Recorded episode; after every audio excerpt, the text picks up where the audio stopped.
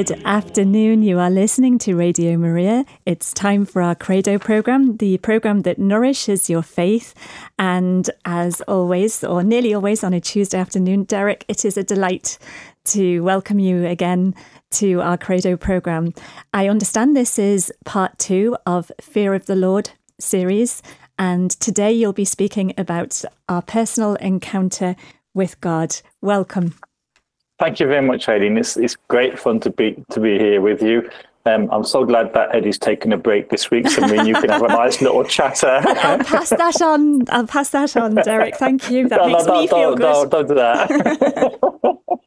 you can hear about it on the recording. yes, you will. So, shall I crack on with this set, with this teaching on the on on so so listeners last year last week we listened to part one of the fear of the Lord, where we where I defined it using um, the teachings of um, John Paul II, St Bernard of Clairvaux, uh, sacred scripture, um, and this week we're going to look at the the personal encounter with God because the fear of the Lord really comes to the soul through that personal encounter. Um, so I'm going to begin by looking at the prophet Isaiah and his calling, and I'm going to. I'm basically the whole the whole session today is going to be about the different prophets and apostles and their calling and how God infuses into each of their souls this particular grace in order that they can complete the mission that God has called them to. And that really is one of the important things about this grace, the fear of the Lord, is it enables us to do the task that God has entrusted to us and to do that fruitfully because it gives us a fear of offending God. That fear of offending God enables us to make a decisive break with a sinful lifestyle and to say to God, you know, I don't, and to basically recognize that we no longer wish to offend God. We want to turn away from sin and we want to try and live in holiness. Now, that doesn't mean, of course, that we're never going to sin again, because we will fall into sin. It just means we now abhor it. We do not want it anymore. So let me take a look at Isaiah 6. Okay. Um, in the year that King Uzziah died, I saw the Lord sitting upon a throne, high and lifted up, and his train filled the temple. Above him stood the seraphim, each had six wings. With two he covered his face, with two he covered his feet, and with two he flew. Now I want to pause there. Um, Isaiah is a priest. He's serving in the temple of the Lord. And I want you to think of that the temple. Think of the Jerusalem temple, uh, probably around about five, six hundred years BC. The temple um, was basically open roof. There wasn't a, there wasn't a roof on it, and the walls of the inner side of the temple were covered with seraphim. So imagine the scene that Isaiah is actually in that temple, he's making sacrifices, and he's surrounded by um, painted seraphim. And then the Lord intervenes in that, and he actually replaces the painted seraphim with real seraphim. So Isaiah sees the Lord, probably where the Holy of Holies is. He probably sees the Lord on his throne. So everything that is symbolic becomes real it's like the veil is lifted. And Isaiah sees, instead of seeing a, a holy place and a most holy place in front of him where he's making his sacrifices, he now sees the real thing. He now sees God sitting upon a throne. And once again, we might say, um, well, who is the Lord that is sitting upon the throne? Um, who is the one that he's seeing? Generally, the, the fathers of the church would generally say that he's seeing um, Jesus, the pre-incarnate Jesus. That's what the church fathers would generally say, um, and um, and the encounter is with the pre-incarnate Jesus. Um, why can't it be the Father? Why can't Isaiah be seeing the Father? Um, if we think about some of the things from the Old Testament, scripture readings which tell us no one can see God and live. So that is often applied to the Father, whereas Jesus and the Holy Spirit are the mediators. They're the ones who are sent, they're the ones who come from the Father, and they're the ones who are encountered throughout the Old Testament. The only one, I think, who actually sees the Father is Daniel. If you look in the prophet Daniel, it says he describes him as I saw one who is ancient of days, and he describes one who is described as an old, ancient, but young man. Um, and that, that is the only one probably who actually encounters the Father, possibly. Okay. Now, that would actually take a little bit more looking into. But in this one, generally, the fathers like St. Augustine in De Trinitate, his book on the Trinity, um, and one or two of the other um, church fathers, generally they're saying this is Jesus. So Isaiah has got before him the symbol, then he sees the reality. Okay, and this is what the reality is. The seraphim call to one another and say, Holy, holy, holy is the Lord of hosts. The whole earth is full of his glory. And now here's here's the reality that Isaiah is confronted with. So think about this. Imagine we, when we go into church, um, we're we're worshiping God. We have incense. We have the organ playing the beautiful music. The readings which are proclaimed. The Eucharist. At the time of the Eucharist, when the priest places his hands over the chalice and the host, everything is done in such silence and stillness. There's a calmness, a restfulness, a peacefulness about it. Listen to this, okay? And the foundations of the threshold shook at the voice of him who called, and the house was filled with smoke. I said, Woe is me, for I am lost, for I am a man of unclean lips, and I dwell in the midst of a people of unclean lips for my eyes have seen the King, the Lord of hosts. So the thresh, the temple was shaking. This has happened, okay? If we went to Acts chapter 4, the people of God have been suffering their first persecution and they all pray. And as they're praying, the Holy Spirit comes down upon them in great power and it says the building shook. So there are times in the Bible where the building shakes because of the power of God coming into the midst of the people of God. Now in verse 6, so Isaiah's Isaiah's praying, he's saying, Woe to me. He recognizes his sinfulness. Now this is this is the first movement, if you like, of the fear of the Lord. This is the first movement of the encounter with God. The person who encounters God generally how can we best apply this? Paul talks about it in 1 Corinthians 13. He also talks about it in 2 Corinthians 3, where he talks about when we see God, it's like looking into a mirror. But instead of seeing God, we see our sinfulness. Um, and St. John of the Cross references this. He talks about how when a person encounters God in a particular way, it is like a bright light shining into the soul. And whereas before the person would have thought that their soul was quite clean, perhaps they were a good person, they're doing okay. When they now see their soul, they're seeing all the dirt lit up by this very bright sun, a bit like the sun shining through a window, and we suddenly see all the dust. And each grain of dust is a different sin and you think to yourself, how am I going to clean that up? You know, you look at your soul, and you and you the, the first reaction is, oh my gosh, woe to me. That's what Isaiah says, woe to me, for I am lost. Okay, so Isaiah recognizes there's nothing he can do. He's done for.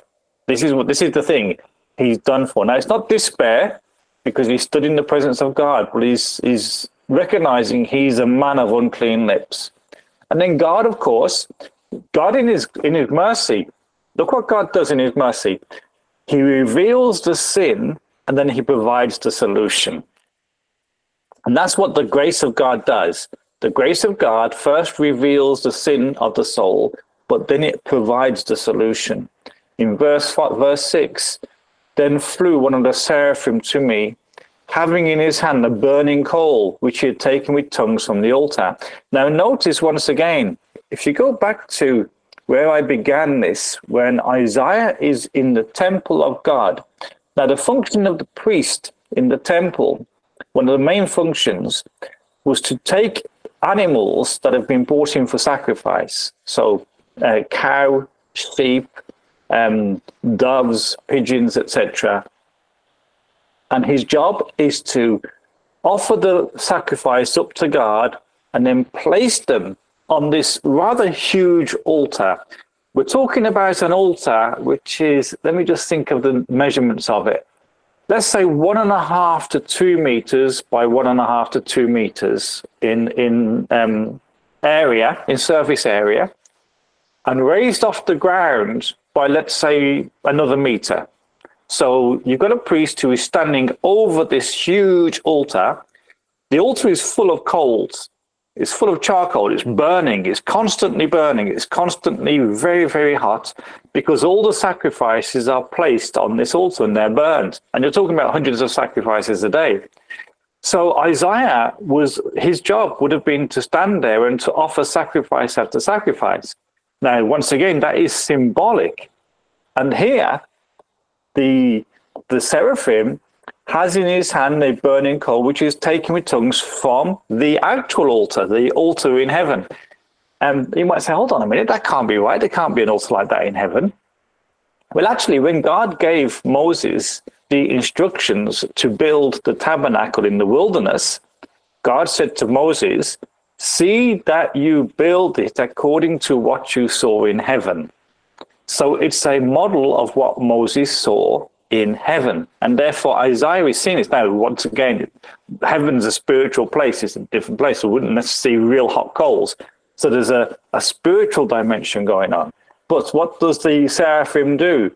He takes a burning coal and he touches Isaiah's mouth with it. Um, please don't do this at home. I know you've got those nice little um, coal fires burning away in your lounge, and you're probably thinking, "Oh, is that what you can do with the coal?" no, you, no, it's it's not recommended. Um, and the the seraphim touches his mouth and then says, "Behold, this has touched your lips. Your guilt is taken away, and your sin forgiven." Now that sentence in itself is packed. Okay, it's packed we're looking at something that is happening to Isaiah on a spiritual level. He's experiencing something spiritual, but it's doing something, and, and it's sort of being, Isaiah is talking about it in terms of his body. And this is the this is the language of the mystics. The language of the mystics, for example, talk about the kiss of Jesus, um, and how Jesus gives a mystical kiss uh, and it changes the soul. So, although it looks like Jesus has physically kissed the person, what's really happening is there's a, a spiritual dimension where the soul is being transformed through the kiss of Jesus. Now, once again, the seraph, seraphim has touched Isaiah's lips with the coal, and that has purified him of his sin. And yet there's a twist in the narrative, isn't there? Because we all know that sin is rooted in the heart, not on the lips. But Isaiah himself says, I'm a man of unclean lips. What does that say to us?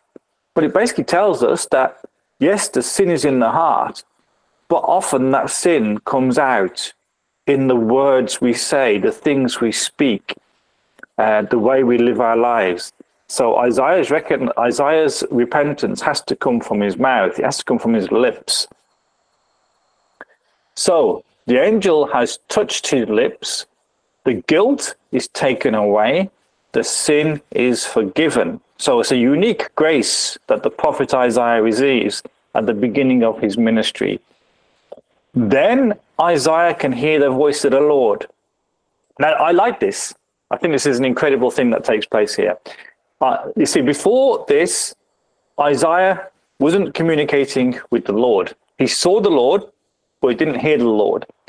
And the Lord sends the seraphim to minister the grace of forgiveness to Isaiah's soul with the hot coal. As a result of that, Isaiah now can hear the voice of the Lord. Just going to let that one drop for a minute. I want you to think in terms of the, if those of you who remember it, think of the apparition of Our Lady at Fatima. And the young boy, Francesco, I think it's Francesco, his name. I think that's I don't know if it's Francisco or Francesco. I'm sure it's Francesco. And if my memory serves me well, he couldn't hear Our Lady's voice on one of the on one of the apparitions. And also, he received communion under, I think, the precious blood. I don't think he received the the host from the angel. And Our Lady's the, the instruction from Our Lady was he had to pray many rosaries. Okay? So you have a parallel. You have a parallel. To hear God's voice clearly in the soul requires deep repentance. People say, you know, how, how can I hear God speaking to me? Simple. You have to have a deep repentance of all your sins. You have to have a radical transformation um, of the of, of heart in order to hear the voice of the Lord. And this is what the voice of the Lord says. Whom shall I send? Who will go for us? And Isaiah says, Here am I, send me. Now, this is once again God, God provoking us by the question of us. And I remember reading in a Journey to Divine Intimacy with St. Teresa of Avila and the journey from the third to the fourth mansion. And Sister Leslie quotes um, Jesus and his um, encounter with the rich young man. And the, the rich young man has obeyed all the commandments. And he says to Jesus, What else must I do? And Jesus says to him, Go sell all your possessions, give your money to the poor, and then come follow me. And what St. Teresa, what, what this Sister Leslie Lund says is, when we're journeying in our spiritual life and we're moving deeper into contemplative prayer, she says, do not be discouraged when the Lord reveal when the Lord uniquely reveals to your soul what more must be done in order to enter into a deeper relationship with him. So here Isaiah, he's a priest, he's one of the chosen people, he's in the temple, he's making the sacrifices, he's probably living something of a holy life. And now God is calling him into something more powerful. Um, and he says, Whom shall I send? Who will go for us? And Isaiah says, Here am I, send me. And then the call of the Lord comes. Isaiah can now step into the prophetic anointing. So he's a priest. Now he becomes a prophet. And everybody who is listening to this all of you Catholics out there are priest, prophet, and king.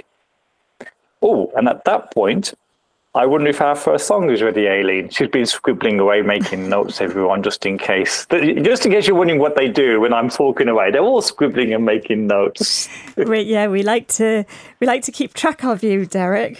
Um, so this is Pave Every Road, and it is Isaiah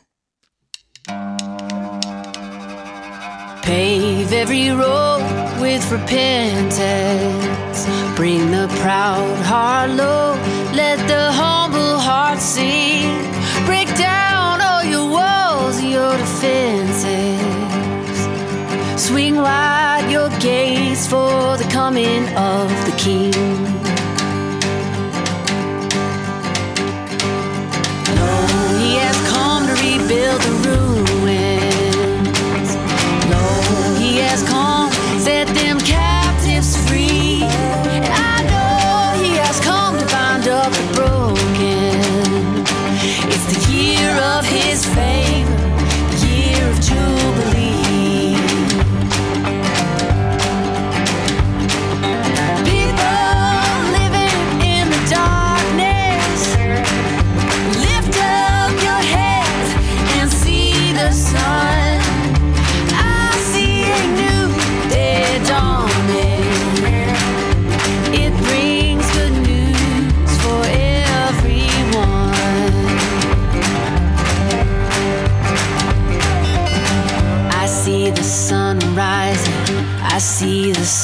I see the sun rising.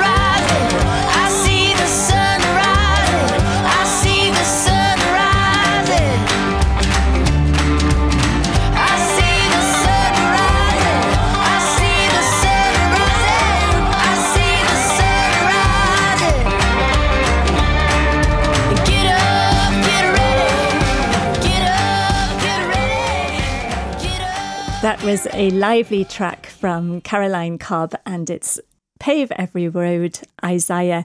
We are in our Credo program at the moment with Derek Williams and he's talking about fear of the Lord in his series. Um, sorry, this is part two of his series, Fear of the Lord, which is our personal encounter with God. I've corrected myself there, Derek. Now, how could you misquote the session, honestly? I Aileen? know that's just really bad. That's a bad mistake, a rookie. rookie The way mistake. John Maria Cardinal sin, isn't it? So we've had um, off air, we had a little bit of a chat, Derek, and um, you welcomed some of the questions that I was ask- thinking about as you were speaking, and one that I has bothered me, and I don't think this can be fully resolved ever. But a question that you said that you were happy to that you think would be a good one to bring is um, animal sacrifices, and I can't I can't imagine that God actually really wanted all those animals sacrificed. God spoke into the context of the time and the and the the religions that were around and the, and the the Jewish people at the time, and spoke into that place. That's kind of how I cope with it. But explain to us. Tell tell us more. Okay. I'm just going to hold something up. Okay. So we're going to think of animals being sacrificed as a atonement for sin, which is what they were. Okay. And then we hold up a crucifix. And on it, we see the second person of the Trinity um, being sacrificed in atonement for sin. And we're okay with that. Okay, so what we're looking at now is um, what was the point of these animal sacrifices? You know, what was the point of, for example, in the book of Exodus, the people of Israel are told, kill a lamb, um, take the blood and put it on your doorpost, eat the lamb, and the blood of the lamb will protect you. So this is God teaching the Israelites how they're going to be protected by the blood of the lamb that they have to sacrifice. All of these sacrifices are a sign and symbol of the sacrifice of Christ on the cross. So it's all directing the people to look out for the one. Don't don't focus on the ones who are simply atoning, which is the sheep, the oxen, etc. Look for the one who's going to remove the sin, because one's going to come. One man is going to come, and he's going to take the he's going to pay the price. These animals, these animals you're sacrificing at the moment, they are the the sign of something else. These are not the solution. They're the sign. Yeah. It's worth noting that a few years after Christ's ascension into heaven, uh, Jerusalem was to a degree destroyed, and no sacrifices have happened since. Because the the ultimate sacrifices has taken has done away with all of those sacrifices. Yeah. Um, one of the reasons why God requires a blood sacrifice, which is what Jesus gives us the ultimate blood sacrifice, is because when Adam and Eve sinned, the only solution to that sin was somebody else had to die because Adam Adam has given up life and he has taken death. Um, and somebody else has to come along and they have to voluntarily and freely take upon themselves everybody's death so that we can live again. And that's what Jesus does. He takes upon everyone's death so that we can live again. And yeah, so I could go on and on and on and on. I don't know if that's going to help you anymore, if you're going to have to process that for a while or not. Yeah, I need to process it. And mm, um, yeah, please do. Yeah. And I think because um, ultimately, Aileen, it's sorry, I keep interrupting. But Ultimately, um, when it comes to um, our our faith, um, our faith isn't always a question of discovering things through reason.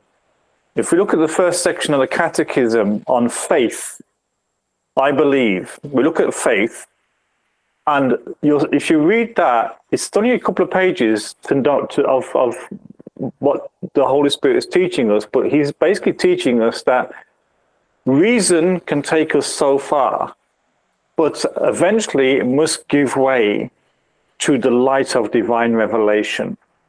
So I can explain so many things to you, but God ultimately has to reveal it to you. That's very true. And I think I think something that I have allowed to come into our program today is some mm. of that wrestling with scriptures that we are asked to do, aren't we? When we read scripture, we stay with it, we wrestle, we listen. You know, I've listened to you today mm. and take it to prayer and for deeper understanding. Well, I think this is so important. You know, um, the, the, the reason why I have written this book, The Fear of the Lord, and the previous works, the one on covenant, the one on the year of Jubilee, is because I wrestled, really wrestled for many years with different things in the Word of God. And I would I would be sat there reading the Bible and thinking there's something else in this and I couldn't let it go. I, I wrestled for, for, for hours, days, weeks, waiting for God to show me and to teach me, both through um, what I was reading, but also through what the fathers would teach, what theologians would teach. So bringing it from different sources. And so I think it's very important to bring this sort of discussion in when we've been talking about Isaiah making all these sacrifices and then the irony is, Aileen, of you know what we've just chatted about is Isaiah making all these sacrifices in atonement for sin, but they didn't resolve his sin. They didn't take away his sin. The seraphim had to come away, that to reveal itself, or God had to bring a seraphim to Isaiah with a coal, and it was the grace that came through that that removed the sin in the end. And that's the same with us when we go to confession. It's that grace moving us in. That's quite beautiful. And I find that very helpful, um, placing that alongside this. The If I could ask one more question before you carry on. Please, um, fire away. I think it's great. I think it's great. the other thing that really struck me when I was listening to you is that you were talking about the lips and the touch of this the, this flaming coal on onto Isaiah's lips. And I was thinking about um, the breath and how connected it seems that breath is with God. The Holy Spirit breathes life into us, we're told in the Old Testament in Genesis. And, and I wondered whether the lips were significant in terms of breath and the fact that breath moves in and out of our lips. Um, I don't quite yeah, know I, where I would take that, but it's something that struck me. No, I concur. I concur. Um, not just the not just the fact that the breath comes through the lips, but also if we think about the the theology of the Son and the Spirit, and how the Church teaches us that the Son and the Spirit are distinct but inseparable, and they have a joint mission. So you have the Son and the Spirit, and you have the Word and the breath, and they both have to pass through the lips for us to speak. Wow, you can't. Yeah. and that's very much what makes us human, isn't it? The language that we have. Um, that, that the meaning behind that. And it's very interesting how, with Isaiah, um, it's his lips that are purified so that he can, and, and he recognizes, he doesn't say, My heart is unclean. He talks about his lips being unclean. And this is the what we have to always remember this is the inspired word of God. So God God is inspiring Isaiah to speak like this, to to reveal things to us, to teach us that you know it's it's the words that we speak which cause the damage. We call we can speak blessing or we can speak curse. And Isaiah is recognizing that even though he's a priest in Israel and he's making these sacrifices in atonement for other people's sins, he's the one with the unclean lips. And he's seeing people every single day coming forward to make sacrifices for their own sins. And he's saying, none of this is making any difference to us, folks. Um, I'm a man of unclean lips, and I live among a people of unclean lips. And only God has the solution. No animal sacrifice has the solution. Only God has the solution. And it's interesting that God instantly purifies him. Instantly. And my thinking here is how many of us can accept that instantaneous cleansing and removal of sin, which we have now through the sacrament of confession. So when we're in confession, we speak, don't yeah. We speak. We speak our sin. Yeah. And the speak and the priest speaks the word of absolution. And if you like, at that very instant, a seraphim comes and removes the sin, if you like. because, you know, those sins go on the cross and Jesus, we have an encounter with Jesus. In fact, this, this is a theology. This is part of the theology of the church, the theology of the sacraments. That when we are in the confession, confessional, we have a personal encounter with Christ who removes our sin. And if we do that confession on the feast of divine mercy, he also removes all the punishment due to our sin. So we are purified instantly. It's very important to get that it is instantaneous. The moment the priest speaks those words of absolution, then our sin is removed. Just like with Isaiah, the, sheriff, the seraphim touches Isaiah's lips, and he was immediately cleansed of his sin. Thank you. Just let all this you up. And yeah. any more questions, Aileen? Yeah. This is a, I find the, the discussion very interesting, and it is on it is on point because it's all about the encounter with God. It's all about the encounter with Christ. I think the last thing for this phase is just another thing that really struck me was how um, when you were talking at the beginning, Derek, about that fear that we have when we see God, we cannot fail but to see ourselves at the same time. And I just thought that's so beautiful because we cannot see God without being in relationship with Him. Mm-hmm. And that's His act on us. And I just, I thought that was, um, yeah, awesome, using a modern phrase. This, this is something I like to draw out whenever I'm teaching the scriptures. Um, I was struck some, some years ago by how many times it is written in the Bible um, I saw the Lord. Whether it's in the Old Testament, for example, I've turned I've turned for this pass of this this show.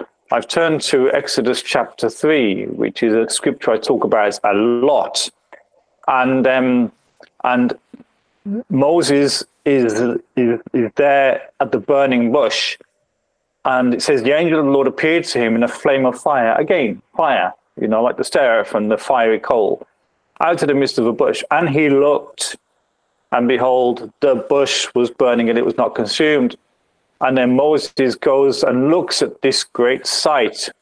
And in verse 4, it says, The Lord saw that he turned to see. So this, there's this constant sight and hearing, the senses. And you get it with you get it with Moses, you get it with Isaiah, Jeremiah, David, um, Solomon, Peter, Paul, the saints, all the way through church history, through Jewish history, you get this constant theme of seeing God, hearing God, and communicating with God on a level which is like this. It's like a, a personal uh, communication. Yeah. Um, and this is something I love to to draw out this idea that um, Isaiah saw the Lord, and it's it's like God. God is sometimes spoken of. God is a God who lies hidden. We serve an un, we serve a God who is unseen, and He dwells in unapproachable light. But at the same time, the paradox, the contradiction of our faith, God wants us to encounter Him. He wants us to see Him. He wants us to see His glory. He wants to lift up the veil. And He wants us to have this personal one on one encounter with Him, which is always going to be a beautiful surprise. But shall I press on or shall we give the listeners another song? I would um, carry on and in about five minutes a song if that's okay derek. Okay. Yeah? now i was on exodus but i'm actually going to go. I'm going to go to the prophet jeremiah. Jeremiah's a real favorite of mine. I love his i love his encounter with god. I love the way um his communication with god on his first calling. Okay? And um so this is going to be jeremiah chapter 1 i'm just flicking my bible pages to get there the word of the words of Jeremiah, the son of Hilkiah, of the priests. So once again, um, Jeremiah is of that priestly line. Um, and in verse 4, it says, The word of the Lord came to me, saying, Before I formed you in the womb, I knew you. And before you were born, I consecrated you. And I appointed you as a prophet to the nations. So the word of the Lord has come to Jeremiah. He's hearing the word of the Lord. And I often think to myself, but is he also seeing the word of the Lord? Is he also seeing the Logos? Because, you know, the, the word of the Lord isn't just uh, words, it's a person. It is the person of Christ. Then Jeremiah, being confronted with his own weakness, which is what the fear of the Lord does. The fear of the Lord gives us a confrontation with our weakness because that God wants to use us in our weakness. He wants to make the weakness strong by his own power. And this is what uh, Jeremiah says Our Lord God, behold, I do not know how to speak, for I am only a youth. Same as Moses. Moses could not speak. He said he was slow of tongue. And he said, Please send Aaron. Please send my brother. Please send anyone else but me. and uh, and God, Aaron becomes Moses' mouthpiece. But the Lord says to Jeremiah, Do not say, I am only a youth. For to all whom I send you, you shall go, and whatever I command you, you shall speak. Do not be afraid of them, for I am with you to deliver you.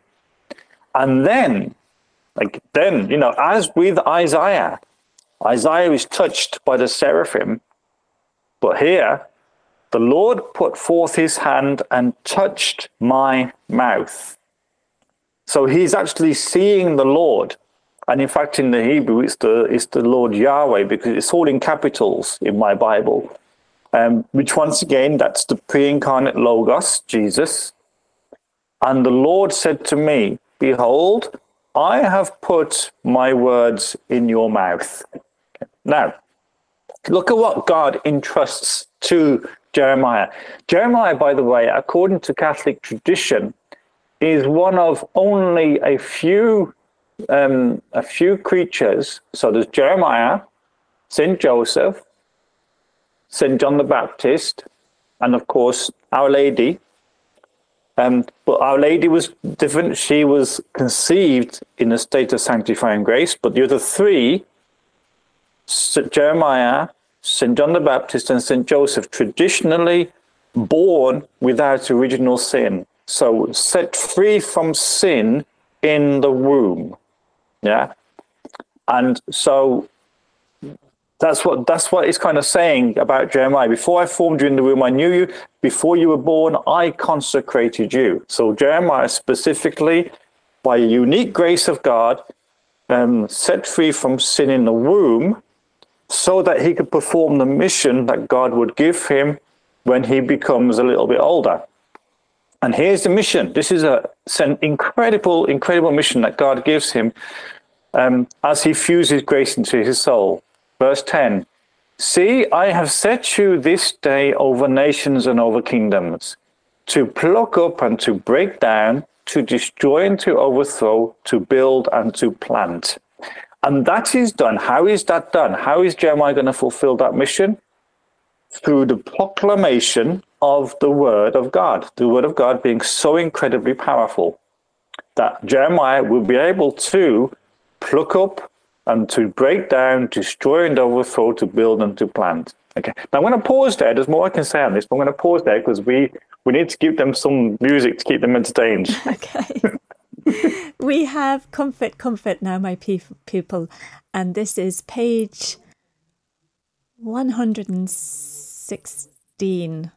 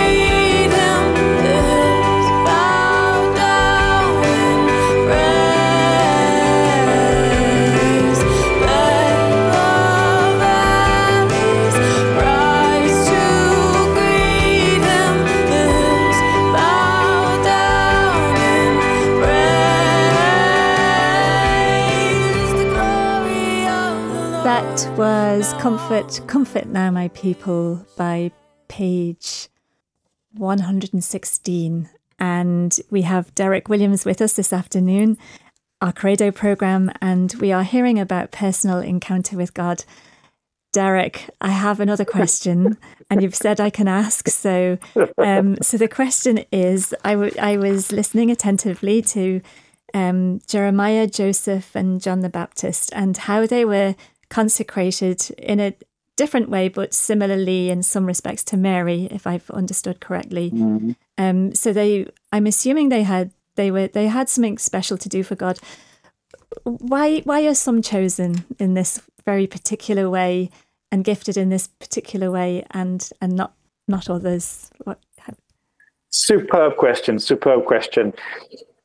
If we look at the theology of the Immaculate Conception, okay, Mary conceived in a state of grace without original sin, by a unique grace of God, the only one in human history to be immaculately conceived. And we can ask the question, why? And, and the, the question is important. Why was Our Lady given that unique grace? And why was no one else given that unique grace? Um, why is no one else immaculately conceived? Why can't God preserve us all from original sin? Because it is not necessary. Okay, it is necessary for Mary because she was to be the mother of the Savior, and it wasn't right that she would be under Satan's dominion for an instant because she was going to be the mother of the Savior.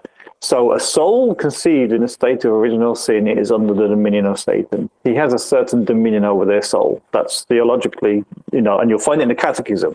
Okay, he has a little, he has a particular dominion over a soul in a state of original sin and actual sin. With Our Lady, it was not appropriate that she be under that dominion for even an instant. So God preserved her from um, from original sin and from actual sin her entire life. So she was preserved by grace, by the grace of God, because she was to be the mother of the Savior. She was to be the mother of the Redeemer, the mother of God, the mother of Christ. So each person receives grace for whatever God is going to call them to for their mission in life. So Jeremiah was preserved, was received the grace of God in the womb because it was appropriate to the mission that he was given. John the Baptist was the same. Um, he would be filled with the Holy Spirit even from his mother's womb. That was the prophecy given by the angel Gabriel to John the Baptist's father Zechariah. He will be, he will be filled with the Holy Spirit from his mother's womb. Why? Because he was to be the precursor of the Messiah. He was to prepare the way for the Messiah. So it was appropriate for his mission in life that he received that unique grace. Now, if I, I was actually going to read this part because this is to do with Jeremiah's calling. This is the footnote in my Bible, and it's quoting Catechism article 2270. All right. God willed the existence of each person and gave him or her an explicit calling to salvation. So everyone on earth has an explicit calling to salvation and holiness. And that calling was given before the creation of the world. And that's in Ephesians chapter 1, verses 1, 2, 3, 4. Um, before the world was created, God called you in Christ Jesus. So every soul has been called to Christ Jesus before the creation of the world. At the same time, God has a personal plan for every individual. So every so you said a minute ago, how come some are called and chosen and others don't seem to be? Every soul on the planet has is called. Everyone, everyone is chosen. Everyone is called. The question you, we have to ask is, how come some respond and some do not? And that is the free will choice of the individual soul. We have anyone involved in evangelization sees this, anyone at all.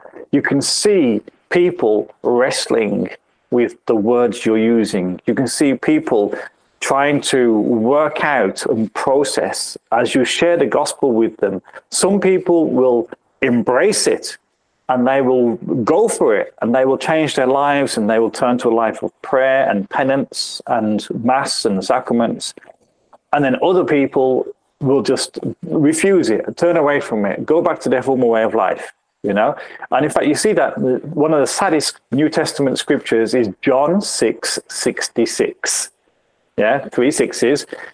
Many of them returned to their former way of life. And it's just after the bread of life. Jesus challenges the people to that only by eating his flesh and drinking his blood will they have eternal life. And they have this encounter with his words, and Jesus is reduced to 12 apostles. You know, he loses hundreds of disciples on that day because people choose not to respond to his word. And this is the thing. The, the question is not so much, you know, why does give God give grace to some and not to others?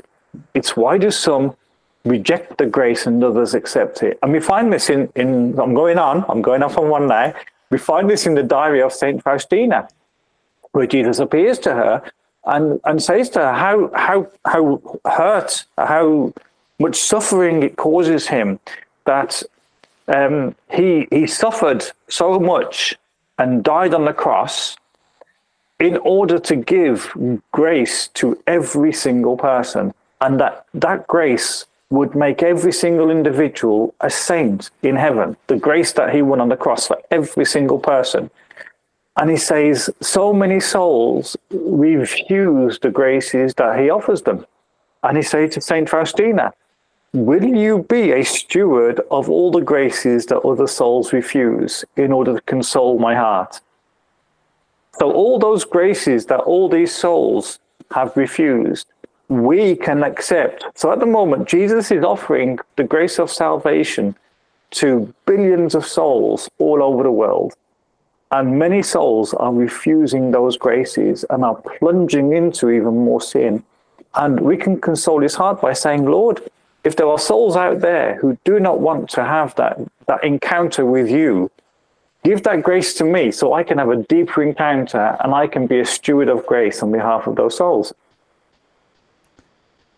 That was a heck of a long winded answer, right? it was great. And I'm going to surprise you now a little bit, Derek. I feel a prompting of the Holy Spirit, and I hope I hope I'm not wrong in that. We have five minutes left, and I'm going to ask you in this last part. You have spoken about these people, um, Isaiah, Jeremiah, responding to God's call. And what really came strongly to me just now is hearing you speaking about evangelizing and your call, the call that you have when you're here with us on Radio Maria, the call that you have. I know you speak and you and you work very hard outside of this place. And you've had your own calling in a very particular way to evangelize, uh, which is an important church role. Could you share a, a moment you had when you knew that call was for you in your life for this particular sure. vocation? Sure. It'll be 34 years ago this February. I'm going to keep my emotions in check. um, I've been doing a Life in the Spirit seminar. There have been three of us on the seminar, two of us actually, one, one person speaking. We met at his house every Monday and he would take us through it. And then it came to the final fifth week, the baptism of the Holy Spirit. And we went to the prayer meeting in Acocks Green, Birmingham. And um, they'd been praying for us every week. And um, these beautiful ladies prayed over me. They were all, I was 24, and these other ladies were all much older. I know them to this day. Some of them are still going strong.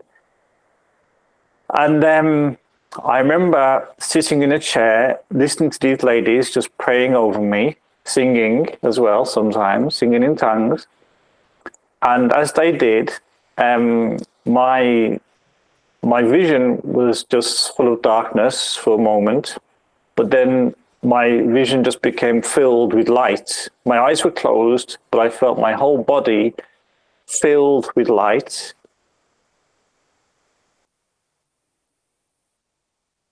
And um, at the same time, I felt this power pouring through me. I can only describe it as electricity, but it wasn't. It was just something, power of God just pouring through my body and my soul. I felt I was lit up. And this is something I don't tell people very often, and I know this is going out on the airwaves. At the same time as hearing these ladies singing in tongues, and it was a certain pitch.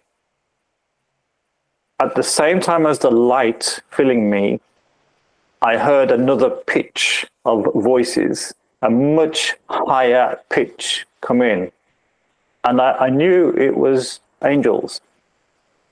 Um, I could feel the power of that singing as it as it started. And that was a defining moment. That moment changed everything for me. I started going to mass every day, reading the Bible every day. with the Bible constantly. I give away loads of possessions that I had. Um, and that was the moment that set me on to um, becoming an evangelist like I am today. Um, and um, yeah, I'm kind of, yeah, there we go. Derek, Thank you for sharing that with us. And um, as we draw to a close today, first of all, I want to say mm. thank you. Thank you for coming in as you faithfully do week in, week out.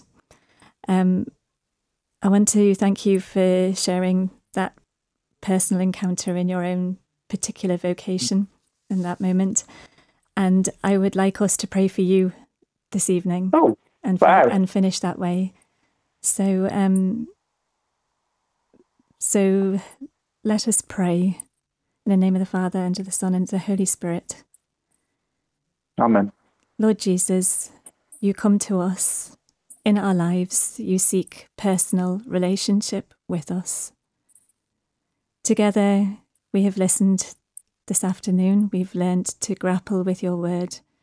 We've learned that you come to us in symbol, and at moments you come to us in ways that are beyond words, but that we recognize. We pray for Derek for this work of evangelization. We thank you for his vocation. We thank you for what he brings to us, how you come to us through his words. We pray for him as he continues with his work. We thank you for this radio station where he works too. In the name of the Father, and of the Son, and of the Holy Spirit. Amen. Amen.